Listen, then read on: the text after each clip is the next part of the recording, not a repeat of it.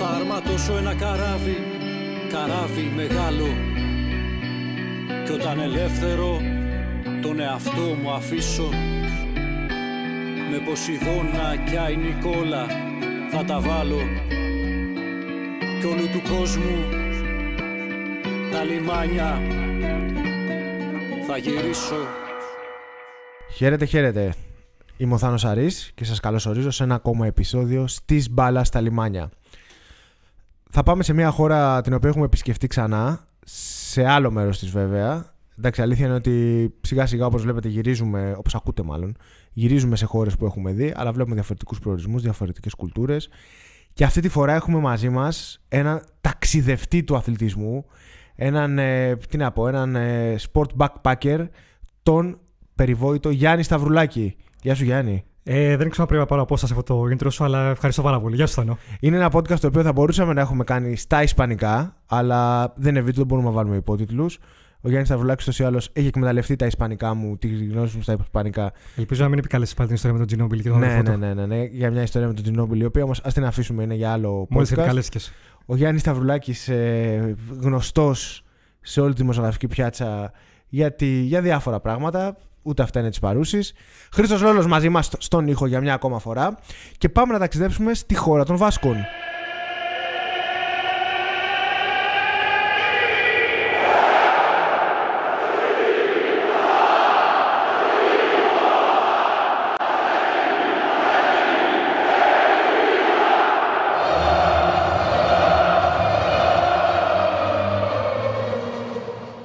Γιάννη, γνωρίζω ότι έχεις μια έτσι πολύ ωραία σχέση με τους Βάσκους. Μιλάς μαζί τους, έχεις συναδέλφους με τους οποίους μιλάς, μπασκετμπολίστες, έχεις κάνει κάποια πολύ ωραία μπασκετικά θέματα. Αλλά δεν θα μας μιλήσουμε για ποδόσφαιρο. Ωραία. Καταρχάς, να συμφωνήσουμε ότι και το θεωρώ δεδομένο και θέσφατο ότι είναι η χώρα των Βάσκων από τα πιο ωραία μέρη στην Ισπανία. Γενικά, ο Ισπανικός Βορράς, όλες αυτές τις περιοχές, το Μπιλμπάο, ο Βισκαϊκός, το Σαν Σεμπαστιάν, είναι από τα πιο ωραία μέρη που μπορεί κανείς να πάει και να επισκεφτεί, και ειδικά να τα συνδυάσει και με κάποιο αθλητικό γεγονός είναι ακόμα πιο ωραία. Να σου πω ότι δεν έχω πάει. Έχω πάει 4 φορές Βαρκελόνη, έχω πάει Μαδρίτη, έχω πάει Ανδαλουσία. Βορρά δεν έχω πάει. Είναι εξαιρετικά, είναι φανταστικά, είναι πάρα πολύ όμορφα. Λοιπόν, Μπιλμπάο, μιλάμε τώρα για πριν τον Μάιο. Η αφορμή ήταν ένα μπασκετικό γεγονός. Ήταν το Final Four του BCL. Δίχως συμμετοχή ελληνικής ομάδας. Τώρα θα μου πεις τι έκανα στο Μπιλμπάο για να δω Final Four του BCL χωρίς ελληνική ομάδα ή χωρίς κάποιον άλλο παίκτη. Okay. Δεν θα το πω γιατί ο Γιάννης Σταυρουλάκης. Ωραία. Και σε αυτό τις 4-5 μέρες που βρέθηκα στο Μπιλμπάο, γίνονταν παράλληλα πάντα. Σε αυτές τις περιπτώσεις πάντα ψάχνεις να βρεις τι μπορείς να δεις, αν υπάρχει κάποιο μάτσο ποδοσφαίρου. Υπήρχε λοιπόν το Athletic Valencia. Στο Σαν Μαμές, στον Εύω Σαν Μαμές. Το Σαν Μαμές πάντα είναι σταθερά, είναι σημείο πολύ κοντά στο κέντρο της πόλης, στο 1,5-2 χιλιόμετρα. Πάντα περνούσα από εκεί, όσο δεν είχα ποτέ την ευκαιρία να παραδώ την Athletic σε κάποιο παιχνίδι, και ήταν λοιπόν η τέλεια αφορμή το γεγονός αυτό. Είχες ασχολήθηκες να πας αφού βρήκες εισιτήριο, διαπίστευση, πώς το. Το εισιτήριο προέκυψε την τελευταία στιγμή, έκανα η αλήθεια. Είναι μια διαδικασία, να μπω στη διαδικασία να ψαχτώ για διαπίστευση. Ωστόσο, από ό,τι ξέρεις και εσύ, το αίτημα των διαπίστευσεων περνάει από τη La Liga. Και αν και εφόσον δουν κάποιον ο οποίος ζητάει για πρώτη φορά στη ζωή τους διαπίστευση σε ένα παιχνίδι, πόσο μάλλον έναν μη Ισπανό να μπει σε αυτή τη διαδικασία, είναι πάρα πολύ δύσκολο να προχωρήσει το process. Οπότε μπήκα και εγώ στη διαδικασία να περιμένω στην ουρά μου για να αγοράσω και εγώ το ένα εισιτήριο να μπω στο Σαν Μαμές. Εκπληκτικό γήπεδο. Εκπληκτική, τρομερή εμπειρία. Επιδίωξα εκείνη την ημέρα να μην βάλω τίποτα άλλο στο πρόγραμμα, ώστε να το ζήσω από την αρχή. Πήγα από νωρίς, γενικώς, στα μπαρ γύρω από το γήπεδο. Ήταν οι πένιας που είχαν απλώσει πανό και τις σημαίες τους. Είναι η κουρίνα, οι σημαίες των Βάσκων που λένε. Είχαν δώσει τρομερό παλμό. Έξω από το γήπεδο αυτά. Έξω από το γήπεδο όλα αυτά, ακριβώς. Το γήπεδο επιβλητικό είναι. Ήμουν σε πάνω διάζωμα, αλλά είναι τέτοια κατασκευή του Σαν Μαμές, του νέου Σαν Μαμές, το οποίο είναι κατηφορικό. Δηλαδή, σε όποιο σημείο και να κάτσεις, έχεις την αίσθηση ότι είσαι πραγματικά δίπλα στις γραμμές, είσαι δίπλα στο χορτάρι. Φυσικά, επίσκεψη στην μπουτίκ. Ένα από αυτά που μου κάνουν εντύπωση ήταν ότι δίνανε, μπορούσαν να αγοράσεις, μοιράζανε, πουλούσαν μάλλον. Χορτάρι του παλιού Σαν Μαμές. Α, μάλιστα. Ναι, το κλασικό που υπάρχει σε αυτές τις περιπτώσεις, που ήταν σε αυτή μπορούσε, είχε αυτή τη δυνατότητα. Τρομερή εμπειρία και από ατμόσφαιρα. Το γήπεδο έχει χωρητικότητα 53.000 θέσεις εκείνη τη μέρα. Και μάλιστα ανακοινώθηκε στον φωτεινό πίνακα, είχε 51.000 φιλάθλους της Athletic. Είχε και εκατοσταριά άνθρωπους της Βαλένθια. Το επιβλητικό σε αυτή την περίπτωση είναι ότι αυτό που είχα δει αρκετά βίντεο πριν, που η αλήθεια είναι, για να μπω λίγο στο κλίμα σιγά-σιγά, μου άρεσε πάρα πολύ ότι στην είσοδο των ομάδων παίζει αυτός ο επιβλητικός ήχος της Athletic που συμμετέχει όλο το γήπεδο. Κάνουν την παρουσίαση, τους περνούν από τη φυσούνα οι ομάδες, στείνονται σε πλήρη παράταξη δίπλα στους διαιτητές και ξεκινάει το Athletic και φωνάζουν μαζί το EUP.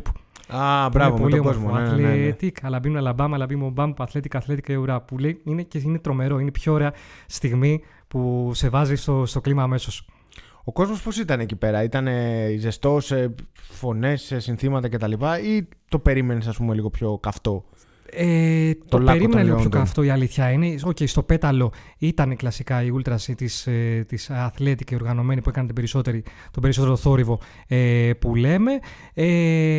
Το μάτς δεν βοήθησε πάρα πολύ. Δεν έγιναν πολλές ευκαιρίες. Μόνο στο τέλος, η πιο καλή ευκαιρία σκέψη ήταν στο 94, το ένα δοκάρι του Νιάκη Βίλιαμς που ξεσήκωσε το γήπεδο. Ψήλο μέτριο μάτς, δεν βοήθησε πάρα πολύ. Αλλά ναι, okay, καταλαβαίνεις ότι είχαν και συνθήματα στα βάσκικα, βάσκικες σημαίες γενικότερα. Πρέπει να το αναφέρεις αυτό όποτε μιλάς για την Athletic Bilbao, το τι σημαίνει για τους Βάσκους η Athletic Bilbao και το τι εκπροσωπεί, τι πρεσβεύει και τι εκφράζει για τη χώρα. Είναι μια πολύ ιδιαίτερη ομάδα και όλος αυτός ο θεσμός που έχει έτσι με τη χώρα των Βάσκων και το γεγονός ότι για να παίξει κάποιος ποδοσφαιριστής πρέπει να έχει, ας πούμε, μια βασική καταγωγή. Εντάξει, πάντα ήταν πιο αυστηρό, τώρα έχει λίγο... διευρυνθεί ακριβώς αυτό. Ναι, έχει διευρυνθεί, αλλά έχει αυτή την κουλτούρα, ρε παιδί μου, ότι μόνο Βάσκοι, και νομίζω ότι είναι ένα community, μια κοινότητα γύρω από την ομάδα η οποία συνδέεται πάρα πολύ και με το ζήτημα, το βασικό ζήτημα, ακριβώς, και με την κοινωνία ολόκληρη. Ακριβώς, ακριβώς. Είναι ενδεχομένως και αυτό το κάτι παραπάνω με ένα κλάβ εσύ και στην περίπτωση της Athletic, ναι, με τους Βάσκους. Είναι... Η Μπαρτσελόνα κομπάζει γι' αυτό, όμως νομίζω ότι και οι Athletic και οι Βάσκοι μάλλον έχουν κάθε λόγο να υπερηφανεύονται για το ποδοσφαιρικό καμάρι τους, για την Athletic. Ήταν σε περίοδο που εκείνη πέρυσι, καλή ώρα το Μάιο, τέτοια εποχή ήταν που πάλευε να βγει η Ευρώπη, ήταν 5η-6η στη βαθμολογία. Έκανε καλή πορεία και πέρυσι. Οπότε ήταν ο μάτς πολύ σημαντικό για αυτούς. Ειστήριο τελικά πώς βρήκες? Στήθηκα στη σειρά μου, έδωσα τα 55 ευρώ μου για να το αγοράσω. Και μάλιστα... παίξα από το γήπεδο, τα μία εκεί. Ναι. Υπήρχε μια πολύ πολύ μεγάλη ουρά με πολλούς, και κλασικά μεταξύ αυτών και πολλοί τουρίστες που είναι μια ατραξιόν από μόνο του το Σαν Μαμές. Στήθηκα στην ουρά μου, έδωσα τα 55 ευρώ μου και έκατσε σε πολύ καλή θέση. Ήταν ακριβώς στο κέντρο πάνω. Οπότε είχα άποψη, είχα πλήρη εικόνα. Γνώρισες καθόλου κόσμο και είχες δυνατότητα να στραφείς κάποιους Βάσκους, έτσι να μιλήσετε? Τους φάνηκε περίεργο που είχες έρθει από Ελλάδα να τους δεις? Φαντάζομαι είναι συνηθισμένοι όμως το να πηγαίνουν, όπως είπες, στην ατραξιόν. Ακριβώς, ναι, είχα την ευκαιρία, μίλησα με κόσμο. Γενικά, ανοίξω μια παρένθεση, μου έκανε πολύ όμορφη εντύπωση τα δημοσιογραφικά που ήταν στημένα. Πάντα τσεκάρω, επειδή όποτε πάω σε ξένα γήπεδα, λόγω της δουλειάς, να δω υπό ποιες συνθήκες δουλεύουν οι συνάδελφοι. Ανοιχτά, μπροστά, στο κέντρο, όχι απομακρυσμένα πάνω, ούτε πολύ χαμηλά. Τρομερά παρήχαν τα πάντα. Είχαν οθόνες μπροστά για τα replay, για να προσφέρουν στους δημοσιογράφους. Πολύ προσεγμένα. Και μου έκανε πολύ, πολύ όμορφη εντύπωση. Πολύ εικόνα εντύπωση. Και φυσικά το πήγαινε έλα, το μπες βγες στο γήπεδο, έγινε πάρα πολύ εύκολα. Κλασικά το γήπεδο γέμισε στα 10 λεπτά πριν από τη σέντρα. Έγινε μαζική είσοδος. Οπότε, ναι, ήταν πολύ βολικά και πολύ εύκολα στο κομμάτι αυτό. Είναι ωραία η εικόνα στα ισπανικά γήπεδα, ειδικά για κάποιον που δεν έχει ξαναπάει, όταν έρχονται οι φιλοξενούμενοι οπαδοί, πώς περνούν μέσα από τους γηπεδούχους, που δεν υπάρχει το παραμικρό, μπορεί να ανοίξουν τα πανό τους απ' έξω, να τα βάλουν με τα κασκόλ τους.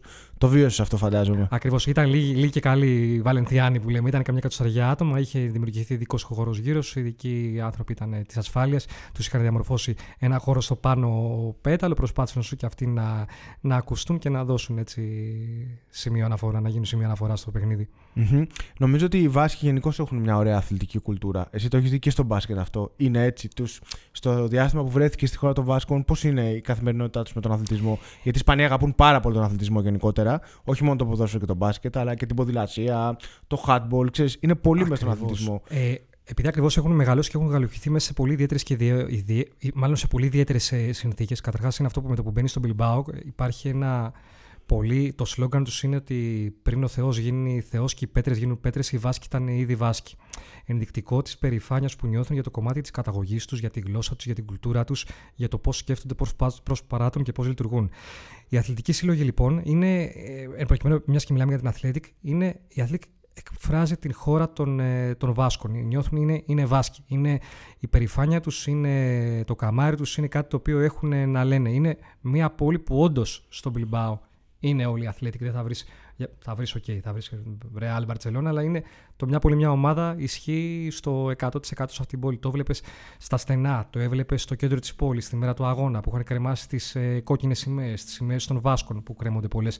Το ξέρεις και εσύ στην Ισπανία, για παράδειγμα στην Βαρκελόνη κρέμονται σημαίες της Καταλωνίας, το ίδιο πράγμα, ναι. Το ίδιο συνέστημα και στο Μπιλμπάο.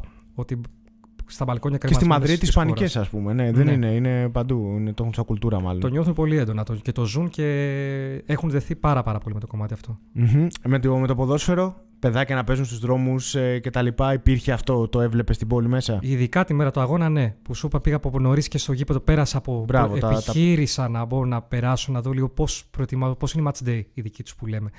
Ότι όντως από πολύ νωρίς πιώμα, από πολύ νωρίς η θερβέθας. Τάπας η θερβέθας. Τάπας η θερβέθας, εξακτamente. Και παιδιά στους δρόμους με φανέλες. Τότε είναι ακόμα προφανώς ο Νιάκη Βίλιαμς, ο Ατραξιόν, το μεγάλο όνομα. Πολλές φανέλες Βίλιαμς και του Νίκο φυσικά. Ναι, το ζουν έντονα. Το ζουν όμορφα, το απολαμβάνουν. Ζουν την καλύτερη ζωή που μπορούν με βάση την Athletic. Mm-hmm. Θα επέλεγες να ξαναπάς να δεις μάτς στο Σαν Μαμές ή θα προτιμούσες κάτι άλλο? Εύκολα θα προτιμούσα. Θα ήθελα πάρα πολύ να δω το ντέρμπι με Σοσιεδάδ ενδεχομένως, που γίνεται όλη αυτή η κουβέντα για το κομμάτι αυτό. Θα ήθελα πάρα πολύ. Πιστεύω ότι στο μέλλον, όχι στο άμεσο μέλλον, θα κάνουμε και ένα podcast με άνθρωπο ο οποίος έζησε το ντέρμπι των Βάσκων τώρα πρόσφατα. Νομίζω θα τον έχουμε εδώ να μας μιλήσει και γι' αυτό. Αλλά αυτό είναι δύο ομάδες που έχουν ουσιαστικά, ρε παιδί μου, αυτή την ταυτότητα των Βάσκων. Ξέρεις, δεν είναι ένα ντέρμπι σαν αυτά που λες, ότι συγκρούνται δύο διαφορετικές κουλτούρες, ότι είναι όπως το Celtic Rangers για παράδειγμα, ακριβώς, που κάναμε ένα podcast. Είναι Βάσκοι που παίζουν μεταξύ τους. Που εκεί ακριβώς Celtic στο Old Firm είναι και θρησκευτικό, το θρησκευτικό κομμάτι στη μέση. Εδώ έχει να κάνει πολιτικό, θρησκευτικό, κοινωνικό. Ναι. Ξέρεις, υπάρχει αυτή η κόντρα πάντα. Ποιος είναι η πραγματική πρωτεύουσα της χώρας των Βάσκων? Είναι η Βιτόρια, αλλά τον Μπιλμπάο θεωρούν ότι αυτή είναι το επίκεντρο. Αυτή είναι η σημαντική πόλη που. Όλα κινούνται γύρω από τον Μπιλμπάο. Επομένως και η Athletic εκφράζει ακριβώς αυτό, την υπεροχή απέναντι στους υπολείπους. Είναι η Αλαβές στη Σεγούντα, δεν έχουν ομάδα άλλη στην Πριμέρα οι Βάσκοι. Σοσιεδάδ Μπιλμπάο, οπότε υποχρεωτικά τα φώτα πέφτουν εκεί. Αυτό περνάει και στο μπάσκετ. Υπάρχει και στο μπάσκετ αυτό. Το έχουν στο μεταξύ Μπασκόνια, λες, και Μπιλμπάο, έτσι. Ναι. Όχι τόσο πολύ. Υπάρχει, αλλά όχι τόσο πολύ. Η Μπιλμπάο ταλαιπωρήθηκε τα προηγούμενα χρόνια άλλωστε από πολλά οικονομικά προβλήματα, αλλά πάντα τα μεταξύ τους παιχνίδια. Για παράδειγμα, είχε γίνει ένας φοβερός καυγάς πριν από μερικά χρόνια, το θυμάμαι, όταν ο Σεγγέλια έπαιζε ακόμα στην Μπασκόνια. Είχε παίξει απίστευτο ξύλο με παίκτης της Μπιλμπάο. Αν θυμάμαι καλά, ήταν ο Ερβέλ. Δεν το θυμάμαι για να είμαι ειλικρινής. Και ειδικά τα χρόνια των Ελλήνων, όταν η Μπιλμπάο είχε τους Έννης, τον Κατσικάρη, τον Μαυροδίτη, τον Βασιλιάδη, έκανε τρομερή χρονιά, έφτασε τελικούς σας, έπαιξε Ευρωλίγκα. Υπήρχε μια κάποια κόντρα πολύ πιο έντονη, μάλλον από ό,τι είναι τώρα, αλλά λόγω των προβλημάτων που ακολούθησαν τα επόμενα χρόνια, όχι τόσο πολύ. Οπότε είναι λόγω της δυναμικής της ομάδας, όχι ότι άλλαξε κάτι στη δυναμική της. Και το ιδιαίτερο, μιας και βάζει την εξίσωση μπάσκετ με ποδόσφαιρο, ενώ στο ποδόσφαιρο εμείς οι Βάσκοι είμαστε περήφανοι ότι είμαστε μόνο Βάσκοι στο κομμάτι αυτό. Στο μπάσκετ της Μπασκόνια δεν μπορείς να βρεις Ισπανό παίκτη. Ισπανό γενικότερα. Ισπανό. Ναι. Όχι Βάσκο, έχουν πάρα πολύ όλα αυτά τα χρόνια από τους Αργεντινούς που παίζανε σαν γηγενείς παίκτες, αλλά Ισπανό βρίσκεις σπάνια στην μπασκετική εκδοχή. Οπότε κρατάει το ποδόσφαιρο αυτή την κουλτούρα. Να πούμε ότι έχει και πάρα πολύ καλή ακαδημία η Μπιλμπάο, τη Λεθάμα, έχει βγάλει αρκετούς παίχτες. Να πούμε ότι και ο Γιώργος Σαριέγγι που έχει πέρασει τον Παναθηναϊκό δουλεύει σε επίπεδο ακαδημιών στη χώρα των Βάσκων. Εντάξει, γενικώς προσπαθούν να εντοπίζουν τα ταλέντα, ειδικά γιατί δεν είναι εύκολο, που έχουν ρίζες, είτε είναι στο εξωτερικό είτε είναι στο εσωτερικό της Ισπανίας. Πώς το πάντως αυτό, αυτή η διαδικασία με τη λογική ότι έχεις να κάνει μια πολύ μικρή δεξαμενή. Περιορίζεται αυστηρά γεωγραφικά στο κομμάτι της χώρας. Ότι πόσο δύσκολο είναι. Δεν είναι μόνο στο κομμάτι της χώρας πλέον. Γιατί πλέον, μπορεί κάποιος να έχει ρίζες, ας πούμε, να έχουν πάει στο εξωτερικό. Ο Νιάκη Βίλιαμς, ένα παράδειγμα. Ακριβώς. Είναι και αυτοί που ήταν στη Γαλλία, που ξέρεις, έχουν και οι Γάλλοι κάποιες βασικές ρίζες. Και πλέον, εντάξει, όπως έχει γίνει ουσιαστικά η φάση, νομίζω ότι. Το ψάχνουν πάρα πολύ παντού και κοιτάνε γενολογικά δέντρα ακόμα και αν έχει κάποιο παππού. Θα καταρριφθεί ποτέ αυτή η εκδοχή? Για παράδειγμα, είχαμε κάποτε ότι δεν θα μπει ποτέ χορηγός στη φανέλα της Μπαρτσελώνα και τελικά μπήκε. Ναι. Εντάξει, κοίτα, έχει αλλάξει. Δεν είναι όπως ήταν. Η αυστηρότητα, ρε παιδί μου, έχουν γίνει πιο ελαστικοί. Πιστεύω θα το κρατήσουν μέχρι ένα σημείο. Υπάρχει μια αναφορά. Mm. Θα συνεχίσουν να το κάνουν. Έχουν επιβιώσει με αυτόν τον τρόπο τόσα χρόνια. Δεν νομίζω ότι θα σταματήσουν να το κάνουν. Δηλαδή, θυμάσαι και παλιά ήταν πολύ πιο περιορισμένα την εποχή του Ετσεβερία, του Ουρθάιθ mm-hmm. και αυτών. Ήταν και σε ακόμα πιο μικρή δεξαμένη. Νομίζω ότι και με τον τρόπο πλέον που έχουν αναπτύξει τις ακαδημίες και το σκάουτινγκ Και ξέρεις, που αναζητούν όλους αυτούς τους ποδοσφαιριστές, θα συνεχίσουν να το κάνουν. Για παράδειγμα, έχουν μια επιτυχία στο τόσο. Για παράδειγμα, ήταν το Super Cup πριν από μερικά χρόνια. Αλλά δεν, υπό αυτές τις συνθήκες, με βάση τον ανταγωνισμό, τα λεφτά που πέφτουν γύρω-γύρω, το τι γίνεται γύρω, δεν νομίζω ότι θα αφήνει πολλά περιθώρια για κάτι παραπάνω. Πέρα από ενδεχομένως μια πρόκριση στην Ευρώπη, ενδεχομένως σε κάποια καλή πορεία στο Copa del Rey. Αλλά είναι αυτό που λες, ότι κρατάς τις αρχές σου, πορεύεσαι με βάση αυτές, πας μέχρι τέλους με αυτές ή συμβιβάζεσαι. Και είναι και το θέμα το ποια είναι η κοινωνία γύρω από το κλαμπ. Δεν νομίζω ότι θα το επιτρέψουν ποτέ. Ναι. Σε αντίθεση με κάποιους άλλους που βάλανε τελικά χορηγός στη φανέλα. Εσύ είπας. Εγώ είπα, βέβαια. Έτσι από τον Μπιλμπάο, καμιά άλλη ιστορία που να σου έχει μείνει. Η τρομερή ιστορία έχει να κάνει. Κάνουμε μια μικρή μπασκετική παρένθεση, γιατί πλέον στον Μπιλμπάο ζει, εργάζεται και δραστηριοποιείται ένας Έλληνας. Και ένας Έλληνας όχι τυχαίος, μπασκετικός, Ντίνος Αγγελίδης. Παλιά μεγάλη δόξα του Άρη. Ο οποίος έχει εστιατόριο, ελληνικό εστιατόριο στον Μπιλμπάο. Ελληνικό εστιατόριο μένει μόνιμα πλέον εκεί. Βρέθηκε στον Μπιλμπάο από σπόντα. Είχε παράλληλα, μάλλον είχε κάτι αντίστοιχο εδώ, μαγαζί εστίασης. Δεν πήγαινε καλά στα χρόνια της κρίσης και της συνεχεία του κορονοϊού. Βρέθηκε τυχαία στον Μπιλμπάο σε ένα ταξίδι αναψυχής. Είδε ότι νοικιαζόταν ένα μαγαζί. Τελικά μπήκε στη διαδικασία να ανοίξει ένα μαγαζί, να ανοίξει ένα εστιατόριο και να μένει πλέον μόνιμα εκεί. Να μην έχει την παραμικρή σχέση πλέον. Δεν παρακολουθεί καθόλου το τι γίνεται σε ό,τι αφορά τα μπασκετικά τεκτενόμενα. Δηλώνει πλέον μόνιμος κάτοικος, δηλώνει πλέον Βάσκος. Σαν Μαμές πάει καθόλου. Πάει και Σαν Μαμές. Ναι. Νομίζω ο γιος, αν θυμάμαι καλά, μου είχαμε κάνει σχετική κουβέντα. Έχει το μικρότερο της ακαδημίας. Α, μάλιστα. Πολύ ενδιαφέρον. Της ομάδας. Οπότε, ναι, Μπιλμπάο πολύ όμορφο γενικά και αυτό πολύ, ότι έντονα το ζουν πολύ έντονα το κομμάτι του αθλητισμού οι Βάσκοι στο κομμάτι αυτό. Το ζουν πάρα πολύ έντονα, έχουν δεθεί πάρα πολύ με την Athletic και έχουν μπει σε αυτή τη διαδικασία να ταυτιστούν μαζί της. Έχεις το τηλέφωνο του Αγγελίδη? Το έχω, ναι. Πάρ' το ένα τηλέφωνο, δούμε, θα το σηκώσει. Θα το κάνω τώρα. Ναι, πάρ' το. Γεια σου, Ντίνο. Γεια σου, καλησπέρα. Έχουμε, από ό,τι γνωρίζετε καλύτερα από μένα, έχουμε προσθήκη το τελευταίο 2 μήνες. Έχουμε εδώ και τον Γιώργο τον Τζαλμπούρη, ο οποίος είναι τακτικός πελάτης πλέον σε εμάς στην ταβέρνα. Βέβαια. Και γενικά, δόξα τω Θεώ, πάμε καλά. Αναμένουμε τώρα την καινούργια σεζόν την καλοκαιρινή. Θα αναμένουμε πολλούς τουρίστες. Διάβασα σήμερα ότι έρχονται γύρω στα 20 κρουζιαρόπλια μέσα στο Μάιο. Άρα, λογικά, όσο αφορά δουλειά θα έχουμε. Από εκεί και πέρα, εντάξει, φέτος μας ευνοεί και ο καιρός. Τα πράγματα εδώ είναι ιδιαίτερα στεγνά για τα βάσκια δεδομένα. Mm-hmm. Μπασκετικά τώρα είχαμε την τύχη 2 φορές να μπορέσω μέσα από τον Γιώργο να παρακολουθήσω. Το τελευταίο μάτς που είδα ήταν το Bilbao μπάσκετ με τη Βαρκελόνη. Mm-hmm. Κέρδισαν και στο τελευταίο δευτερόλεπτο με τρίποντο σουτ. Στο Σαν Μαμές πας καθόλου? Athletic βλέπεις καθόλου? Σαν Μαμές σπάνια, γιατί είναι η εκκλησία μου. Δηλαδή πήγαμε τον πρώτο χρόνο γιατί ήταν κάτι καινούριο, αλλά πλέον είναι η εκκλησία. Ακόμα και στα ντέρμπι, δηλαδή να κοιμάσαι εκεί μέσα στη σχέση. Α, δεν είναι η ατμόσφαιρα που περιμένουμε ακούγοντας Λάκκος των Λεόντων κτλ. Όχι, καμία σχέση. Εδώ σου λέω, έρχονται, κάνουν πικνίκι οι οικογένειες. Να και μια άλλη άποψη, Γιάννη μου. Πολιτισμένη χώρα. Τι. Εντάξει, βλέπεις μπαλίτσα τουλάχιστον και τους ευχαριστιέσαι.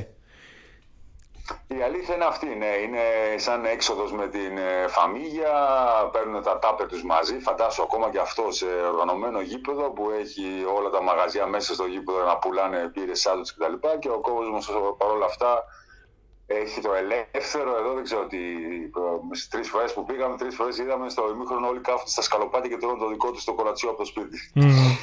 Ντίνο, συζητούσαμε για την βασκική κουλτούρα και το πόσο αυτό αντανακλάται στις ομάδες τους, στις αθλητικές. Εσύ το βιώνεις αυτό, το ξέρεις, ότι είναι κομμάτι της ταυτότητάς τους? Εννοείται. 7 χρόνια τώρα που κοντεύουμε, 7 χρόνια που μένουμε εδώ, αυτό που είναι εμφανέστατο όταν γνωρίζεις πλέον τον τόπιο πληθυσμό είναι ότι οι ίδιοι δηλώνουν Βάσκοι. Δεν δηλώνουν Ισπανοί και επιμένουν κιόλας να γίνει αυτή η διαφοροποίηση ακόμα και σε απλές κουβέντες. Όχι όλοι, πρέπει να τονίσω. Δεν είναι όλοι ακραίοι Βάσκοι με την, το ακραίος, καταπίστη θα το έλεγα σε εισαγωγικά, γιατί ακραίες απόψεις πλέον λίγοι έχουν. Δηλαδή εντάξει, υπήρχε πριν χρόνια αυτό το περιβόητο ρεύμα αποσχητισμού από την Ομοσπονδία της Βασιλείας, κάτι το οποίο στις τελευταίες δεκαετίες, από ό,τι γνωρίζετε και διαβάζετε, διευθετήθηκε με το γνωστό κόλπο ότι όταν πληρώνεσαι καλά και αδρά, σταματάς να σκέφτεσαι τη φυγή από την Ομοσπονδία της Ισπανίας. Και κάτι τέτοιο τώρα μαζί με κάποιες άλλες συγκυρίες που πάντα ευνοούσαν τη χώρα των Βάσκων αλλά και τους Καταλανούς να έχουν βαριά βιομηχανία, είτε πριν 100 χρόνια όταν βγάζανε και ταΐζανε την Ευρώπη με μπακαλιάρους όλος ο στόλος εδώ των Βάσκων, είχαν χρήμα ανέκαθεν εύκολο στη διάθεσή τους, βιομηχανική πόλη ανέκαθεν, και όταν ήρθε και τα τελευταία 25 χρόνια τον Γκούγκενχαϊμ, καθάρισε τα καρνάγια και την ασχημία στα καρνάγια και στα παλιά λιμάνια για τα βρεσοδιψία, ναι, και τα καβουνάρια, και φύγανε, έφυγε η νύχτα, έφυγε το αλκοόλ, έφυγε η κλιματικότητα, έφυγε η βρωμιά, ήρθε το Γκούγκενχαϊμ, τους αποζημίωσε και με αδρά για τα οικόπεδα και τα σπίτια που γίνανε πάρκα και μουσεία. Και ο κόσμος είναι μια χαρά εδώ, μια χαρά, και η αλήθεια είναι αυτό που, για να γυρίσω στο θέμα σου που σε ενδιαφέρει, έκανα μια μικρή αναδρομή, είναι ότι... Καλά έκανες, για να καταλάβουμε λίγο τη συνθήκη, πολύ καλά έκανες. Αισθάνονται και ιδιαίτερα περήφανοι λοιπόν οι Βάσκοι εδώ οι τόποι, όταν ας πούμε μια ομάδα σαν την Athletic στο ποδόσφαιρο διαχρονικά φημίζεται και είναι γνωστή ανά τον κόσμο ότι οι παίκτες που αποτελούν την ομάδα είναι very Βάσκοι. Mm-hmm.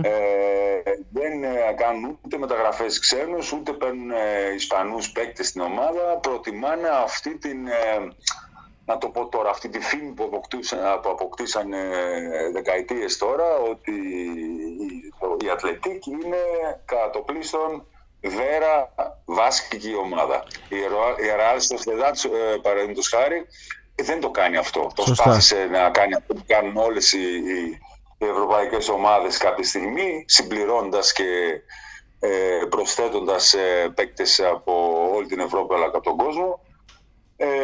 Προφανώς είδανε ότι δεν είχε ιδιαίτερη επιτυχία η Σοσιεδάδ γι' αυτό και επιλέξανε να είναι πιστοί στις παραδόσεις τους. Συζητούσαμε τώρα και με τον Γιάννη γι' αυτό, για το αν θα το διατηρήσουν κτλ. Εγώ θεωρώ θα το διατηρήσουν, γιατί είναι και ένα ξεχωριστό στοιχείο στο ποδόσφαιρο που, ξέρεις, αυτό που είπες τους κάνει γνωστούς. Κάνει ξεχωριστούς αυτή τη στιγμή παγκοσμίως και δεν νομίζω να υπάρχουν σκέψεις να το αλλάξουν αυτό. Ίσα ίσα, άμα ζητήσεις και με φιλάθλους και κόσμο που γνωρίζουν λίγο πιο βαθιά τα πράγματα της Athletic, νομίζω είναι η ταυτότητά τους πλέον αυτό. Mm-hmm, mm-hmm. Και είναι πάρα πολλοί Βάσκοι οι οποίοι κυκλοφορούν στον Μπιλμπάο είτε στη χώρα των Βάσκων. Υπάρχουν λοιπόν άνθρωποι οι οποίοι πιστεύουν στη γλώσσα. Εδώ πρέπει να γνωρίζετε ότι για τα παιδιά μου, παραδείγματος χάρη, που είναι Ελληνόπουλα, παρακολουθούν σχολείο τρίγλωσσο. Μέρος των μαθημάτων γίνεται στα ισπανικά, ένα άλλο μέρος στα αγγλικά και το μεγαλύτερο μέρος στα βάσκικα. Το έχουν υποχρεωτικό δηλαδή, Ντίνο, έτσι, να μάθεις τη γλώσσα εκεί. Ορίστε. Το έχουν υποχρεωτικό να μάθεις τη γλώσσα εκεί. Υποχρεωτικό για τα παιδιά ότι τα μαθήματα γίνονται στα βάσκικα. Για μας τους μεγάλους, εάν θέλει κάποιος να ακολουθήσει το επάγγελμα του δημοσίου υπαλλήλου, του γιατρού, του δικηγόρου, της αστυνομίας, οτιδήποτε, πυροσβέστες, είναι υποχρεωτικά τα βάσκικα. Δεν μπορείς να προσληφθείς στο δημόσιο είτε στα σώματα ασφαλείας είτε αλλού χωρίς να κατέχεις τη βάσκη γλώσσα, και αυτό είναι κάτι το οποίο ταλαιπωρεί πάρα πολλούς Ισπανούς και μη, αλλά κυρίως και Βάσκους, οι οποίοι λόγω του κυνηγητού που τους έκανε 30-40 χρόνια ο Φράγκο, όταν υπήρχε δικτακτορία στην Ισπανία, μέχρι την δεκαετία του 80, λίγο πιο νωρίς από το 80 που ουσιαστικά μας άφησε ο Φράγκο, υπήρχε αυτή η καταποίηση του βάσκου λαού ως προς τη γλώσσα, ως προς την ελευθερία σκέψεων, πράγμα που τους έκανε να ξεχάσουν τα βάσκικά τους, και όταν πλέον απελευθερώθηκε η Ισπανία και έγινε δημοκρατία, γυρίσαν οι κλασικοί Βάσκες άρχοντες για να πούνε ότι πρέπει να διατηρήσουμε τις παραδόσεις μας, μπλα μπλα μπλα, και έτσι εφαρμόστηκε το σύστημα ότι υποχρεωτικά όλα είναι και σε βάσκικα. Κάτι το οποίο σου λέω τώρα, υπάρχουν άνθρωποι που είναι 50-60 χρονών και αναγκάζονται να κάνουν φροντιστήρια για να μπορέσουν να έχουν επιλογή στις δουλειές τους. Φροντιστήρια τα οποία, σου ξαναλέω, τα βάσικα είναι μια νεκρή γλώσσα, τη μιλάνε μόνο οι Βάσκοι, την καταλαβαίνουν μόνο οι Βάσκοι, δεν μοιάζει σε καμία άλλη γλώσσα, είναι η πιο αρχαία γλώσσα της Ευρώπης μαζί. Αν και ο ρυθμός της για κάποιον γλωσσολόγο ίσως να σου πει ότι κρατάει κάποια από αρχαία ελληνικά, μερικές φορές μοιάζει.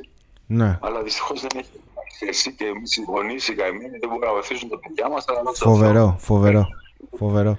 Και για να κλείσουμε, Ντίνο, ήθελα να σε ρωτήσω για την αθλητική κουλτούρα τους και για το πώς αυτό μεταλαμπαδεύεται στα παιδιά. Γιατί ξέρεις, σίγουρα ποντάρουν πολλά και στις ακαδημίες για να συνεχίσουν αυτή την παράδοση. Ποδόσφαιρο και τίποτα άλλο, παιδιά. Ποδόσφαιρο. Όχι όπως την υπόλοιπη Ισπανία. Λίγοι είναι αυτοί που ασχολούνται, λίγοι είναι οργάνωση.